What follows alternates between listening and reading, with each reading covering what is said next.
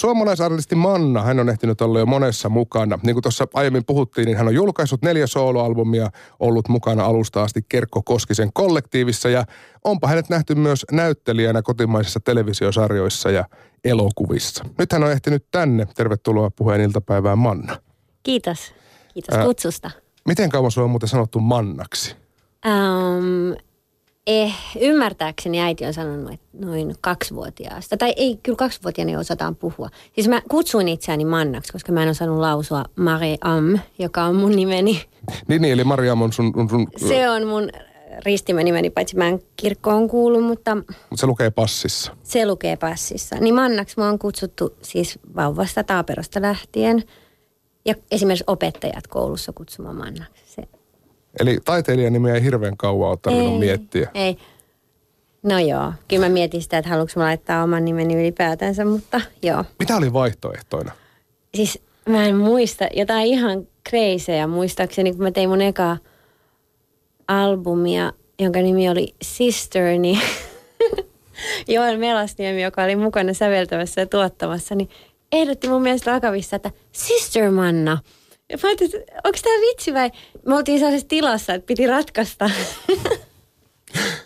niin levyn titteli kuin artistin nimi noin kuukaudessa. Ja kaikki oli tässä vaiheessa ja niin sanotusti studiopsykoosissa. Niin kaikenlaisia pyöriteltiin, mutta kyllä se Manna oli aika luonnollinen. Ja sitten mä muistan, että silloin ei ollut vielä niin paljon etunimiartisteja.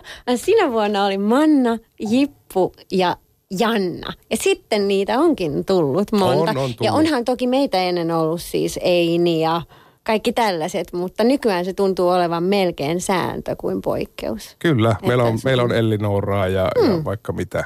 Kyllä. Eli sä olit siinä niin kuin toisen, ensimmä, ensimmäisen ja toisen ison alon välissä. Joo. Hyvä merkityksellinen ajoitus. Pioneeri. Kyllä. Kyllä. Uusien latujen raivaa. Ehdottomasti. Ja... No hyvä, että se ei kuitenkaan siihen Manna Sistersiin tai Sister man, man, man, Mannaan sitten kuitenkaan. Mä en tähän päivään asti se naurattaa. Nyt jos Joel kuulee tämän haastelun, saattaa olla, että se oli vitsi. Se oli vitsi, joka meinasi käydä toteen. Kyllä. Viime lauantaina kuitenkin Manna siis keikkaili täällä Helsingissä, niin millainen oli illan tunnelma nyt, kun pari päivää on keikasta ehtinyt kulua? Ihan mieletön. Siis uusi klubi, äh, Soul Stage Club. Levystä pari vuotta edellisestä julkaisusta mä jännitin, että eihän tässä vaiheessa voi, voi kukaan tulla edes keikoille, mutta se oli jo, se oli tupaten täynnä ja ennakkomyynti oli. Mä tein niin harvoin keikkoja, että mua sitten tavallaan se, se helpottaa. Mä oon sellainen tyypillinen neuroottinen artisti, että mä kuvittelen aina jopa ennen levyn julkaisukeikkaa, että ei sinne kukaan tule. Mulla on aina syitä perustella, että miksi kukaan ei tule keikalle. Että yleensä ei ole käynyt niin aina. Oliko nyt lauantain peruste se nimenomaan, että kun et ole julkaissut mitään? Niin vähän aikaa, joo, ja oli aika kova, tosi kova lipun hinta ja mä, mulla oli hirveästi syitä, että miksi tää nyt tulee olemaan fiasko. Se oli ihan fantastinen ilta, se oli täynnä, ihmiset oli ihania ja... ja kaikki meni hyvin. Toi on tämmöinen pessimisti, ei pety koskaan. Niin, onkohan yksikin, se siitä jo joku defenssi varmaan. Yksikin ihminen tulee, niin sä oot tyytyväinen siinä vaiheessa. Joo. No mutta kun sä julkaisit musaa aika rauhalliseen tahtiin, niin kuin siis soolomateriaalia, niin mikä merkitys näillä, näillä vähilläkin keikoilla sitten on sulle, niin kuin musiikin tekijänä? No en mä nyt ehkä niin hitaasti. Kyllä mä kahden vuoden välein on levynä ne julkaissut paitsi totta Shacklesin ja, ja tota... Jonkun välillä oli kolme ja nyt tulee olemaan kolme. No, mutta sä ehdit kuitenkin kypsytellä aina. No se on totta, se, se on totta. Kyllä keikoilla on merkitys. Ylipäänsä kontakti yleisöön muistaa, että on tällainen oma jengi, joka tulee ja kuuntelee. Ja, ja se on sitten kuitenkin se yhteinen kohta yleisön mm. kanssa. Et muut studio, studiotyöskentely on niin sen ryhmän tai yksin vääntämistä. Että, että onhan se eri maailmansa. Sitten sit mennään yhdessä, kun mennään yleisön eteen. Kyllä, kyllä se on tärkeää. Mutta eikö se tavallaan lämmitä jo siinä vaiheessa, kun heität vaikka sun Facebook-seinälle, että hei, nyt olisi tämmöinen klubi-ilta mm. tulossa, että esiinnyn taas pitkästä aikaa. Niin ihmiset alkaa sinne alle perustella, niin kuin, miksei ne pääse. Niin kuin, voi harmi, että harmittaa, kun en pääse. Niin, um, ei, ei mulla onneksi, musta tuntuu, että ne, jotka ei pääse, ei sano. Onneksi mulla ei ole tullut niin semmoista masennusta heti, että ihmiset... selittelisi, että miksi ne ei pääse. Niin, mutta ne itse on selvästi pahoillaan, että voi harmia, kun ne niin, ei pääse. Niin. Siis sillä tavalla, että kyllä sun esiintymisiä kaivataan. Mutta puhutaan, Manna, vähän sun, sun menneisyydestä, kun sä olet mm-hmm. periaatteessa kolmen eri kulttuurin kasvattama. Sä oot syntynyt Pariisissa, Joo. sun äiti on suomalainen mm. ja isä on algerialainen. Niin millaisia muistokuvia sulla on tuosta, sanotaan, seitsemänkymmentä-kahdeksankymmentäluvun vaihteen Pariisista? Ah, mulla ei ihan hirveästi ole, koska mä tosiaan synnyin siinä vuonna seitsemänkymmentäseitsemän. Ehdin asua siellä kolme, neljä vuotta ennen kuin me muutettiin Algeriaan vuodeksi, puoleksitoista ja sitten Suomeen. Mä aloitin täällä esikoulusta tai lastentarhasta esikoulusta, ranskaisessa koulussa. Mutta mulla on siis sellaisia pieniä muistoja, mitä lapsilla on. Mä en tiedä, onko teillä niitä, mutta jotain aivan semmoisia hassuja hetkiä, mitkä mä muistan. Mä muistan, kyllä mä muistan tälleen romanttisesti Pariisin syksyn lehtiset kadut, millä äiti kuljetti minua. Ja mä muistan meidän, meidän keittiöstä. Siis mun äiti ja isä piti ravintolaa, niin tota, mut käytännössä kasvatettiin siellä keittiössä. Ne vuodet, kun me oltiin, mä muistan mun äidin leipomat piirakat muun muassa. Ja kyllä, kyllä sieltä on sellaisia välähdyksiä, jotka on tosi rakkaita. Pariisi on mulle todella rakas kaupunki. Mä palaan sinne kerran vuodessa. Se on sellainen paikka, missä mulla tuntuu aina kodilta, vaikka, vaikka se ei ole sitä moneen vuoteen ollut. Ja siellä mä myös tapaan isääni tai täällä. Mm. Onko sun, sä kuitenkin puhut ranskaa, se on käytännössä sun toinen äidinkieli, niin onko sulla nimenomaan niin kuin pariisilainen ranska? Sä, sä et Oo. erotu parisittarista muuten sitten kuin siellä. No, kyllä mä varmaan sanavarastolta niin itse asiassa erotun, että onhan se heikentynyt. Kyllä mä päivittäin puhun isäni kanssa ranskaa, mutta jossain vaiheessa mä muistan, kun hän kiusasi mua, että, että mulla on, mulla on niin kuin lapsen vocabulaire, eli sanavarasto. Mä vähän loukkaannuin ja mä ryhdyin sen jälkeen lukemaan ranskankielisiä kirjoja ja käymään elokuvissa enemmän. Mä oon mielestäni Eikö jalostanut sitä. Kuitenkin? No joo, on. Ja ei sitä jotenkin tule ajatelleeksikaan, kuinka rikkaus se sitten on. Mm.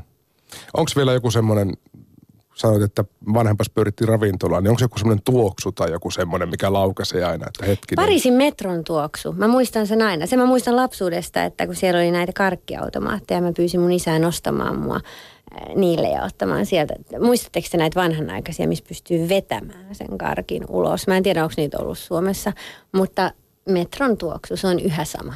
Niin, se on vähän erilainen kuin muualla maailmassa, koska toisin kuin luullaan, niin Pariisin metrohan ei kulje raiteilla, vaan se kulkee pyörillä. Ahaa. Te mä edes tiennyt. No niin, mutta se voi selittää vähän sitä tuoksua. Okei. Okay. No mutta tää selittää. Mutta se on rakas tuoksu mulle. No sitten se toinen äh, tavallaan tukijalka sun, sun lapsuudessa on tää Algeria, jonka, jonka jo mainitsit. Hmm. Minkälaisia muistoja sulla on siltä ajalta, kun olet jo vähän vanhempi? No mulla on siis meidän, mun mamiin eli isoäidin koti, missä me asuttiin se vuosi. Ää, se puutarha, ylipäätänsä moskeijan äänet, siis se kulttuuri, pieniä yksityiskohtia, joita mä muistan. Ja toki mä kävin siellä senkin jälkeen, mutta yhdeksänkymmentäluvulla siellä oli niin verinen sisällissota, joka ei tänä päivänä oirehdi samoin. Hetkittäin nousee ne levottomuudet, mutta se ei ollut sillä lailla mukava maa matkustaa aikoihin, niin mä en ole nyt, niin kuin sanoin, tapaan isäni täällä tai Pariisissa, mutta kyllä mulla on rakkaita muistoja sieltä, että sillä lailla haikeitakin, että en ehtinyt, en ehtinyt isovanhempieni hautajaisiin sen mm. poliittisen tilanteen takia, ja se on jäänyt mulle aina sellaiseksi suruksi, mutta, mutta kyllä mun isä asuu siellä edelleen ja me nähdään jatkuvasti, tai jatkuvasti siis säännöllisesti Suomessa tai Pariisissa. Miten sitten ne ajat, kun äitisi kanssa muutit Suomeen ja isä jäi kuitenkin vielä mm. Algeriaan ja siellä alkoi nämä levottomuudet, niin minkälaista se aikaa oli, oli sulle, kun olit kuitenkin vielä pikkutyttö? Joo, no se oli lankapuhelin aikaa ja se näyttäytyi arjessa käytännössä niin, että pisin aika, että me ei nähty toisiamme oli, tai siis, että, miksi mä sanoin tuosta puhelimesta, oli se, että tänä päivänähän kaikki on niin helppoa, kun voi olla internetin kautta maksuttomassa kontaktissa päivittäin, mutta silloin lankapuhelimen aikaan esimerkiksi siellä saattoi olla koko yhteiskunta niin sekaisin, että niillä ei toiminut edes puhelin kuukauteen tai parin viikkoon. Et ei vaan saanut yhteyttä. Oli semmoinen huoli ja jännitys, eikä myöskään päässyt pois maasta kolmeen vuoteen. Eli meillä oli semmoinen kol- melkein kolme ja puolen vuoden breikki siinä pahimpaan, pahimpaan aikaan, että me ei nähty.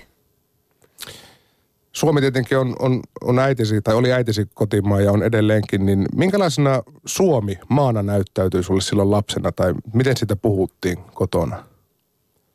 No lapsen perspektiivistä mä muistan pari hauskaa huomiota. Mä, tai mun äiti muistutti mua joskus vähän vanhempana. Mä olin ensimmäisten kuukausien aikana täällä kysynyt, että minkä takia suomalaiset kävelee niin eri lailla kuin pariisilaiset. Ja sitten mä olin näyttänyt, näyttänyt että kun pariisilaiset kävelee, niin kädet heiluu. Ja sitten kun suomalaiset käveli, ne käveli ikään kuin jotenkin pidättyneemmin näin.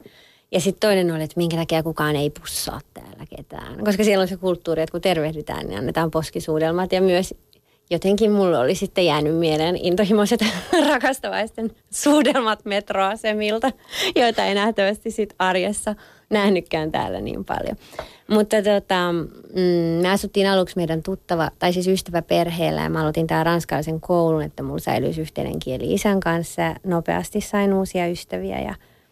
ja koen olevani suomalainen, ja, mutta jotenkin en ehkä ihan täysin ainoastaan suomalainen, vaan myös, myös algerialainen ja myös jollain kummalla tavalla ranskalainen. Että se on vähän sellainen ulkopuolisuuden tunne, mikä mä oon seurannut, mutta samaan aikaan se on myös laajempi reviiri, missä mulla on kotoisa olo. Mm. Se on sellainen. Niin, niin se oli, ja miinukset samassa. Varmaan silloin lapsena se oli vielä vaikuttavampi, mutta onko se edelleenkin vähän identiteetti silleen, että... On vahvasti, on vahvasti, joo. Monella eri, eri mantereilla jopa. Ehdottomasti. Se on, musta tuntuu, että se ei lähde ikinä. Lapsena se oli konkreettisemmin vaikeaa. Mä en, mä en osannut suomen kieltä, kun mä muutin tänne, niin mä jouduin sen opettelemaan, mutta nopeastihan se tuli. Mm, niin kuin sitä jatkuvasti kuuli joka Kyllä, puolella. Kyllä, ja... Miten lapset sitten otti sut vastaan? Tietenkin varmaan, kun tämmöinen suomalais-ranskalainen koulu oli jo valmiiksi aika semmoinen avoin paikka. Joo, joo. Ihan hyvin. Oli mulla myöhemmin jotain koulukiusauskokemuksia niin kuin monilla, mutta se ei kyllä liittynyt millään lailla mun, mun juuriin. Niin, se oli ihan näin. Että et sain hyviä ystäviä heti. Meillä on Puheen iltapäivässä vieraana siis Manna, ja ollaan tässä nyt puhuttu aika paljon menneestä, mutta... Ollaan vielä sen verran sillä historiassa, että missä vaiheessa sitten musiikki tuli nuoren Mannan elämään? Äh, musiikki oli aina siinä mielessä, että mä oon laulanut, laulajat sanoo aina tämä, mä oon laulanut jo ennen kuin mä puhuin, mutta näin on. Se on sellainen, mä siis laulan jatkuvasti. Kadulla mun tytäreille mainitsin, kun mä mentiin elokuvia, että teetkö sä tätä aina? Että laulat sä, laulat sä noin niin kuin, mä vaan, ai anteeksi, mä nyt en ihan huomannut, että häntä hävetti. Suuresti, että älä sitten ihmettele, että ihmiset pitäisi olla vähän outona. Että se on jotenkin hyvin luonnollista, mutta mä hyräilen koko ajan ja näin. Eli musiikki on ollut aina minussa.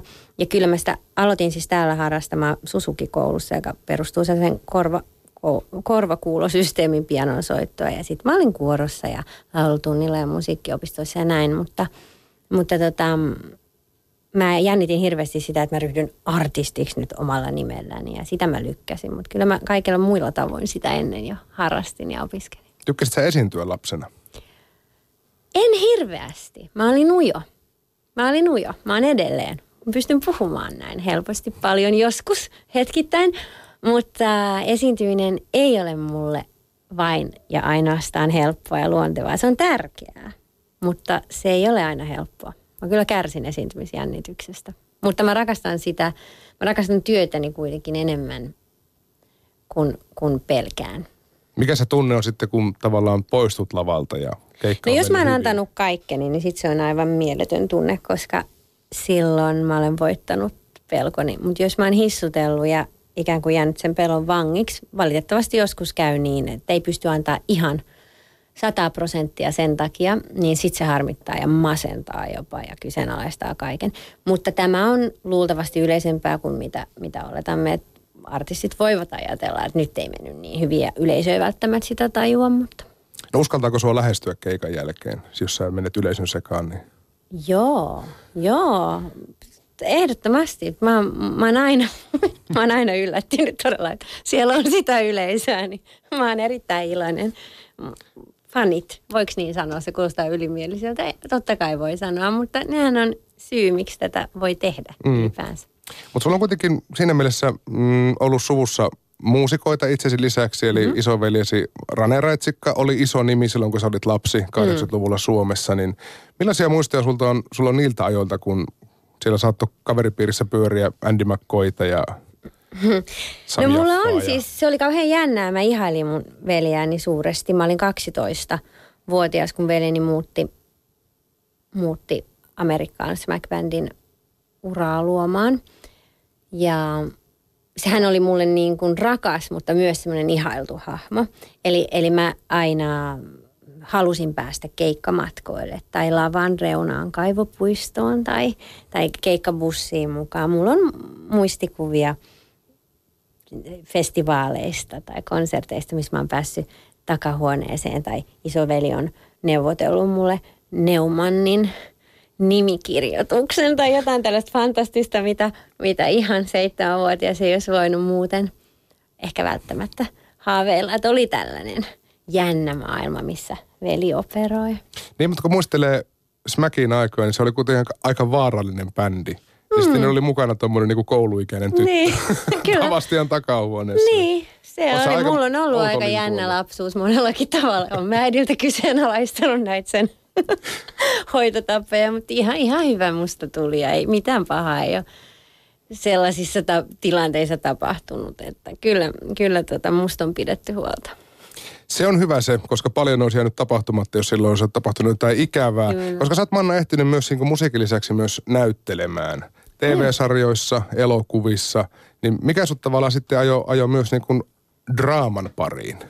No se oli rakas harrastus. Mä m- muistan pyrkineeni kellariteatteriin ja sitä kautta, kun pääsin sinne ja siellä sitten harjoittelimme esityksiä, niin innostuin siitä ja, ja ihan siis pieniä, no tämä on harrastus ollut edelleen, sivurooleja tai pienehköjä rooleja ne on ollut, mutta, mutta se on kyllä asia, mistä mä nautin ja mitä mä toivon tulevaisuudessakin saavani tehdä. Johtuuko myös siitä se, että tavallaan sun, sun musiikkivideothan, ne on aika semmoisia taideteoksia? Että Aa, tavallaan, kiitos. Sulla on semmoinen tai niin kuin, kiitos ohjaajalle. Niin. No kiitos, no, mutta kiitos myös totta kai näyttelijälle. Niin tota, että, että tavallaan myöskin se visuaalinen puoli on tärkeä silloin, kun teet musiikkia. Kyllä se on. Ilman sitä musiikkia tai sen substanssia, niin millään sellaisellahan ei olisi mitään väliä. Muuten se olisi vaan pintaa. Mutta kyllä mä aina ajattelen jo ennen levyn julkaisua tavallaan, että miltä se näyttää se musiikki ja mikä se visuaalinen maailma on ja se koko estetiikka. Ja mulla on tärkeää, että se on ikään kuin levyn fontista videoihin, promokuviin jollain lailla synkassa. Aina tulee jotain tietenkin, mikä ei onnistu juuri. Mikään ei ikinä, on se musiikki tai kuva, onnistu juuri niin, miten omassa päässä kuvittelee, mutta siitä voi tulla parempaa tai huonompaa. Mutta että siinä on joku linja, mihin pyrkii, niin kyllä se on osa. Ehdottomasti osa sitä tekemistä mulle. Miten jääräpäin, sä, miten jääräpäinen sä oot sitten, kun sulla on vahva visio ja joku tulee sanomaan, että tehtäisikö kuitenkin näin? No tota, yleensä se menee niin, että artisti kuitenkin, tai ainakin mun tapauksessa mä oon saanut päättää kyllä tällaiset omat visuaaliset tapani olla. Ja siinä vaiheessa ei tarvinnut hirveästi vääntää, jos sulla on oma selkeä käsitys, sä saat yleensä sen perustella sen verran selkeästi, että ammattilaiset osaavat sen toteuttaa. Mutta toki jokainen, kenen kanssa tekee työtä, on taiteilija itsessään ja tuo omaansa siihen, mikä parantaa yleensä sitä. Mm. Eli uskot, uskot myös toisia ammattilaisia. Ehdottomasti. Ja mitä enemmän teen, sitä enemmän olen alkanut uskomaan. Yhteistyöllä on suuri voima. Osiensa summat ovat usein suurempia kuin yksinään, vai miten se yhtälö menikään. Näytteleminen on siis sulle rakas harrastus, mutta mm. vieläkö tätä harrastusta pääset toteuttamaan niin, että mekin päästään joskus näkemään Manna vielä näyttämällä tai No mä toivon, roolissa. mä toivon. Uh, jotain puhetta on ollut yhdestä jutusta, katsotaan toteutuuko se, mutta kyllä varmasti. Palataan nyt musiikkiin. Sun, sulta on julkaistu nyt neljä levyä, joista siis viimeisin on Blackbird, se tuli pari vuotta sitten. Mm-hmm. Ja ensimmäinen kaksituhattaseitsemän oli tämä Sisters. Niin, tai min... Sister. Sister. Ja. Niin minkä takia debyyttilevy tuli vasta kolmekymmentävuotiaana? Niin, totta. Mä olin kaksikymmentäyhdeksän tai kolmekymmentä, kun se Kustaan tuli. Tehty. Joo, niin just. No just sen takia, että mä jännitin ihan älyttömän pitkään sitä ajatusta, että mä olisin omalla nimelläni siinä kaikkien edessä jotenkin alastomana. Mun tapani tehdä musiikkia on aina ollut kuitenkin sellainen vähän... Tämä nyt kuulostaa hirvittävältä, mä oon rehellinen, mutta itseään hoitava ja terapeuttinenkin. Että kyllä siinä on aina ollut niin paljon mua itseäni niissä sanotuksissa ja kaikessa muussakin, että yleisön eteen meneminen on kenties ollut haastavaa senkin takia, että musta tuntuu, että mä oon mä oon tota, jakanut siinä, siinä paljon, antanut itsestäni. Ja se oli ehkä sellainen kynnys, mihin mulla ei ollut itsetuntoa tai, tai kykyä aiemmin tehdä sillä tavalla. Sitten minä olen ymmärtänyt, että se on mun tapani tehdä, mutta olen nauttinut myös olla esimerkiksi Kerkko Koskinen -kollektiivissa.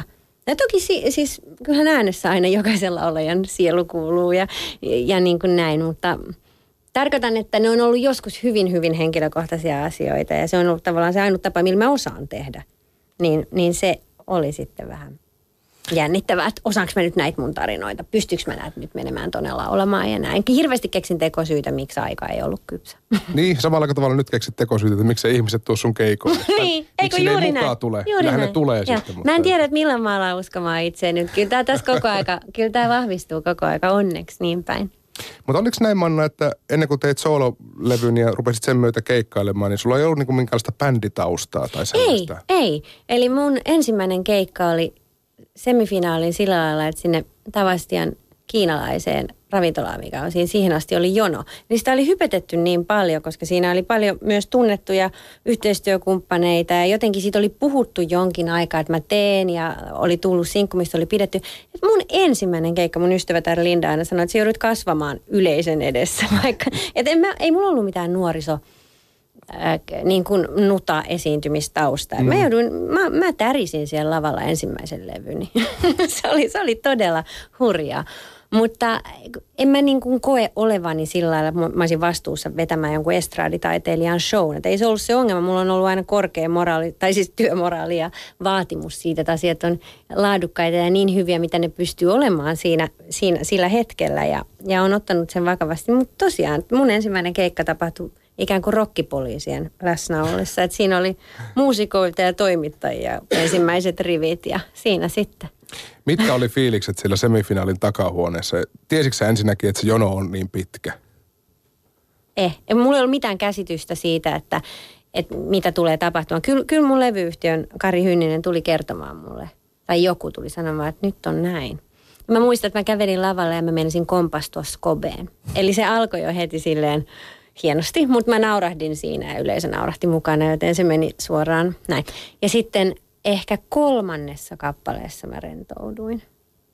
Et sit mä aloin nauttimaan siitä enemmän. Mutta olihan se ihan mieletöntä. Ja näin jälkeenpäin, kun ajattelee kaikki, mitä on saanut tehdä, niin kyllä siitä on todella kiitollinen. Että niillä hetkillä mä tosiaan luon aina hirveästi, on luonut huolta ja stressiä asioiden ympärillä. Ja tää on just asia, mitä mä oon koittanut kitkeä itsestäni veke. Nauttia tästä, olla kiitollinen joka hetkestä, koska ne on jälkeenpäin ajatellen hirveän tärkeitä muistoja. Mutta kyllä se yleisökin varmaan aistii, että mm-hmm. nyt, on, nyt on tavallaan herkkä tilanne sekä sulle että, että niin kuin kaikille läsnäolijoille. Että yleisöhän aistii yleensä kaiken. Sehän siinä onkin pelottava. Ja, ja sen takia niille täytyykin olla rehellinen. Se on hyvä, se kannattaa säilyttää. Levyjä on kuitenkin tullut nyt siis neljä tähän mennessä ja uutta olet, Manna, lupailut ensi vuodeksi. Joo, kyllä. Ja jos olen ymmärtänyt oikein, niin, niin laulukieli tulee olemaan suomi.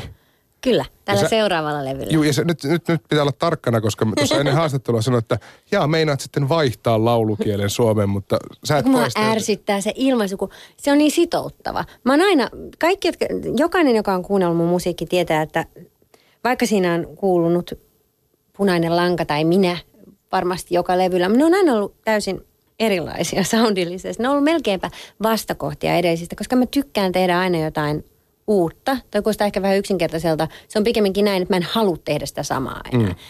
Sen takia mun mielestä Kerkko Koskinen -kollektiivi on ollut ihana kokemus. Ja mu, nyt tuntuu, että suomenkielinen levy, multa on pyydetty sitä, mulla on ehdotettu sitä moneen kertaan vuosien varrella ja etenevissä määrin silloin, kun Kerkko Koskinen -kollektiivi tuli, että ihmiset sanoivat, että hei, mikset sä joskus, ja olisi kiva kun näin, ja on tullut levyyhtiö, lähestymisiä ja näin, mutta se ei tuntunut jotenkin vielä oikealta ajalta. Mä tein Blackbird, ja mulle ehdotti jopa yksi levyyhtiö, että mä kääntäisin Blackbirdin suomen kielelle, mikä tuntui ihan siis pöyristyttävältä, että en tietenkään, mm. ne tarinat on aloitettu näin, ja näin. Mutta sitten nytten, mulla alkoi, tai mulla tuli sen, miksi ei, ja sitten mä puolin vahingossa innostuin siitä ajatuksesta ja nyt mä olen, kappaleet on jo sävelletty ja sanoitukset on puolissa biiseistä. niin hyvin lähellä ollaan sitä, että pääsen studioon. Miltä se on tuntunut sitten vaihtaa tekstityskieli? Se on ollut haastavaa. Niin. Se on ollut haastavaa siinä mielessä, että mun on täytynyt laittaa aivot ihan eri asentoon. Mä oon tottunut, tai se, se, se höpinä, mitä mun päässä tapahtuu, silloin on englanninkielinen. Että et löytää tavallaan, että hetkinen, kuka mä olen suomen kielellä, että haluanko mä... Ku, niin kuin, siis ihan siitä lähtien, että puhunko mä kirjakieltä, onko tämä jotenkin lyyristä, monitasoista vai puhunko mä suoraan, voinko mä puhua slangia, voinko mä kiroilla, hetkinen, mit, mikä tämä mun speksit on, millä mä operoin, kuka mä olen suomen kielellä, kaikki tämä. Ja, ja sitä mä edelleen siis, mä oon, mä oon jotkut sanat kokonaan diskannut viime viikolla, koska musta tuntuu, että ne oli jotenkin teeskenteleväiset tai sit niin kuin sillä, että mä haen sitä. Tämä on, tämä on todella haastava ja uusi juttu. Niin kuin itselle tulee semmoinen mielikuva, mitä muistaakseni siis Toni Virtanen Apulantayhtyeen nokkamies sanoi sitä, mm. että, että englanniksi on tavallaan paljon helpompaa laulaa latteuksia. Ah, niin kuin toivottavasti ra- mä en tehnyt niin kuin... Rakkauden tunnustaminenkin on helpompaa englanniksi. Se on, I love you, kun että minä rakastan sinua. Niin onko, onko, mm. onko sä miettinyt tämmöisiä tai puntaroinut näitä, että, että tämä olisi, niin, olisi niin kiva sanoa englanniksi, mutta nyt me tehdäänkin suomeksi? Niin, no, en mä... En, en ehkä ihan tota, mutta toi on kyllä myös... Tai toi lause, mitä mä oon kuullut vuosien varrella usein, mä en ole tuntenut sitä itse. Musta englannin kielellä on ihan yhtä vaikeaa. Ja mulla on aika tunnustuksellinen tapa tosiaan niin kuin mun musiikin teossa, että englanninkielisessä lyriikassa on ollut sillä lailla hyvin tunnustuksellista. Niin sit suomen, se, mitä mä oon huomannut tässä suomen kielessä, on se, että hmm, mä haluan ehkä sanoa tämän jotenkin vaikeammin ymmärrettävästi. Tai mä haluan jättää tämän enemmän auki. Tällaista haastetta tavallaan. Tasoja. No. Ehkä juuri myös, mistä sä puhuit. Kyllä, kyllä joo. Ja nyt mielenkiinnolla jäämme odottamaan sitä, sitä ensi vuoden, ensi vuoden alkupuoliskoon. No. Sieltä tulee. Ää, en, en voi luvata, tuleeko alussa. Me mennään nyt varmaan ennen joulua studioissa. Kaikki menee hyvin. No se tulee sitten niin sanotulla kolmannella kvartaalilla. Niin, viimeistään. viimeistään. Nyt tähän tämä herra Mikkola, kenen kanssa mä oon säveltänyt tämän, niin meidän täytyy löytää, löytää tuota yhteistä aikaa. Mutta tässä omien levyjen lomassa olet ollut myös mukana, niin kuin jo mainittua, Kerkko Koskisen kollektiivissa, niin mm-hmm. miten erilaista se on, Manna, olla ollut osana bändiä? Oi, se on ihanaa, mutta se on myös erilaista. Niin, se, on, mä... se on ihanaa sen takia, että, että siinä todella, itse asiassa onhan mä osa bändiä ollut livenä aina. Mulla on, mulla on ollut nyt lähiaikoina, mä oon tykännyt tehdä duokeikkoja, mutta silloin kun mä oon tehnyt koko bändillä, niin kyllähän lavalla on aina bändi, ei siellä ole vain minä. Tai mulla on ainakin ollut aina semmoinen fiilis ja ihan as- fyysinen asetelmakin lavalla, että mä en ole ollut siinä ihan yksin edessä ja sitten taustabändi. Mutta ää, tavallaan se, että ei ole vastuussa kaikesta ja se keskipiste, niin se on ollut tosi opettavaista ja myös vapauttavaa. Niin mä olen ymmärtänyt, että herra Kerkko Koskinen on kuitenkin sen bändin liideri. Ehdottomasti. Musiikillinen visio on täysin hänen. Kyllähän kysyy meidän mielipiteitä miksausvaiheesta lähtien, mutta kyllähän Kerkko on... Asiat tehtiin sillä lailla, kun Kerkko ne kuuli ja, ja se toimii erittäin hyvin, koska hän kuulee ne. Hän kuulee ne juuri niin, niin kuin ne täytyy esittää. Hän kuulee asioita, mitä muut eivät kuule. Ainakin omassa musiikissa. Mutta silloin, Manna, kun, kun käyt duokeikoilla, niin sun säisteenä toimii aika usein sun oma mies, eli Mikko Joensuu. Niin minkälainen työpari te olette? Mä oon tehnyt Mikon kanssa monta vuotta yhteistyötä suuntaan sun toiseen. Mä lauloin Mikon äh, ensimmäisen bändin Joensuu yksi kuusi kahdeksan viisi levyn taustoja ja hän aloitti silloin, jo soit, me soitettiin duo-keikkoja ja sitten myöhemmin bändissä, että me ollaan tuotettu ja sävelletty yhdessä mun levyä. Et meillä on aika semmoinen helppo ja toimiva, toimiva niin kuin tavallaan se musiikin kieli ymmärtää. Toisen estetiikka on sillä lailla niin tiedossa, että ei tarvi, ei tarvi soittaa levyjä, että hei tämän tyyppistä soundia mm. vaan. Miten helppo teidän sitten erottaa työ- ja vapaa-aika vai seuraako työt kotiin? No mä en näistä yksityiselämän asioista yleensä haastatteluissa puhu. Äh, niin ehkä mä jätän nytkin kommentoimassa näistä, niin sit me ei lähdetä turhaan liian pitkälle, mutta eihän siis, kyllähän musiikki seuraa joka paikkaan, kun siihen on keskittynyt, niin jotenkin eihän niitä oikein osaa. Niin ja varsinkin kun se on teidän molempien työ. Ja niin. Ihmiset puhuu yleensä myös työasioista. No kyllä. Ei puhuta enempää yksityisyyden asioista, Manna, mm. mutta kiitos kun sai, saatiin puhua kuitenkin ammatillisesta puolesta yli kyllä. puoli tuntia. Joo, kiitos teille. Kiitoksia. Kutsusta. Ja menestystä loppuvuodelle ja tulevalle levylle. Kiitos. Levylle. Kiitos paljon.